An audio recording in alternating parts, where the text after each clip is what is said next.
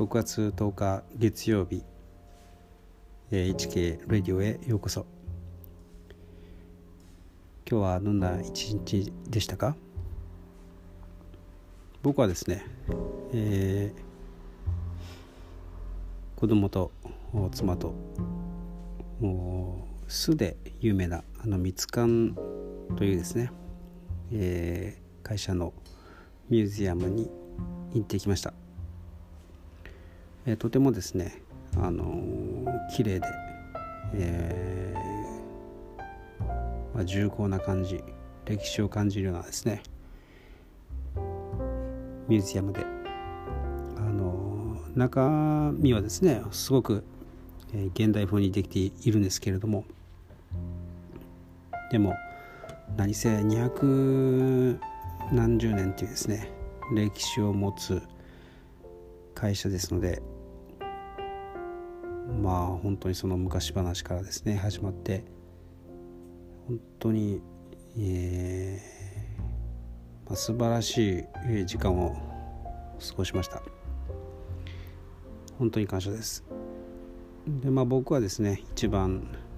良、うん、かったなと思うのはその日本という国はですね100年以上または200年以上続く企業会社のですね数が最も多い国なんですね。本当にアメイジングなわけです。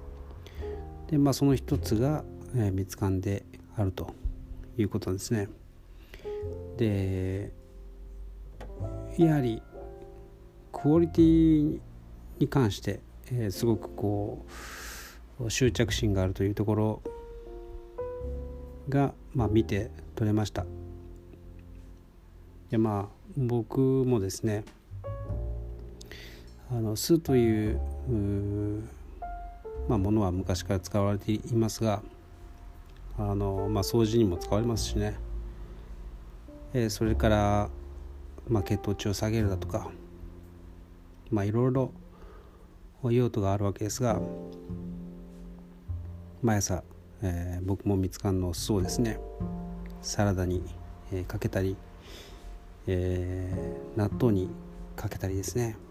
やってます。で納豆もですね最近はみつかんが作ってますね。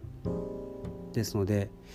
まあ、自分の毎日の生活ともすごく密接に関わっているっていうところでですねあのこの会社がどういうプロダクトをどういうつもりで作っているのかというところがですねそのまあミュージアムといってもまあいいところしか見せないっていうのはもちろん分かってるんですけれどもそのセンスとかですねあの気の配り方がやはり現れるんじゃないかなと思いましてでまあ言ったらばですね本当に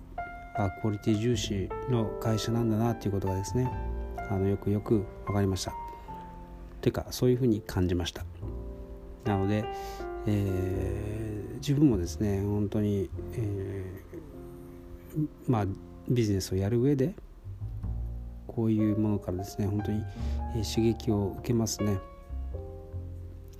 えー、良いものを作っていかなければと本当に思います。ということでですね今日はちょっと今からあミーティングに出かけるのであまり時間がなくてですねもうすぐえー、オーストラリアのお店をですね始める時にお世話になったあシェフの方がですね僕のことを迎えに来るんですけれどフレンチのですねシェフの人はですねあのスイーツを作るためにちょっと人に合わせてほしいということで、まあ、僕はですねちょっと仲介人として、えー、いるわけですけれども、まあ、その都合でですねちょっとこの番組を早めに撮っているわけですがはいもうすぐですね出かけなければいけませんので今日は短くこの辺でお別れすることとします。では今日もですね一日お疲れ様でした。えー、ゆっくりとお休みください。ではまた明日。